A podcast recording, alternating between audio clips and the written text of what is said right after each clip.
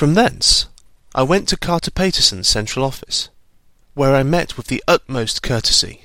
They looked up the transaction in their day book and letter book, and at once telephoned to their King's Cross office for more details.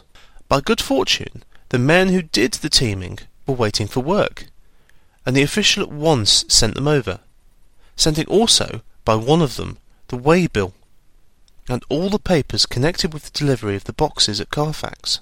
Here again I found the tally agreeing exactly. The carrier's men were able to supplement the paucity of the written words with a few more details. These were, I shortly found, connected almost solely with the dusty nature of the job and the consequent thirst engendered in the operators. On my affording an opportunity, through the medium of the currency of the realm, of the allaying at a later period this beneficial evil, one of the men remarked, That here house, governor, is the rummiest I ever was in. Blimey, but it ain't been touched since a hundred years.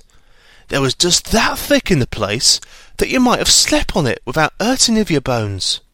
And the place was that neglected that you might have smelt old Jerusalem in it. But the old chapel, that took the sight, that did.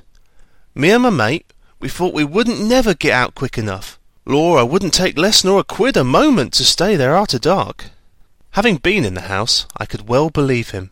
But if he knew what I know, he would, I think, have raised his terms.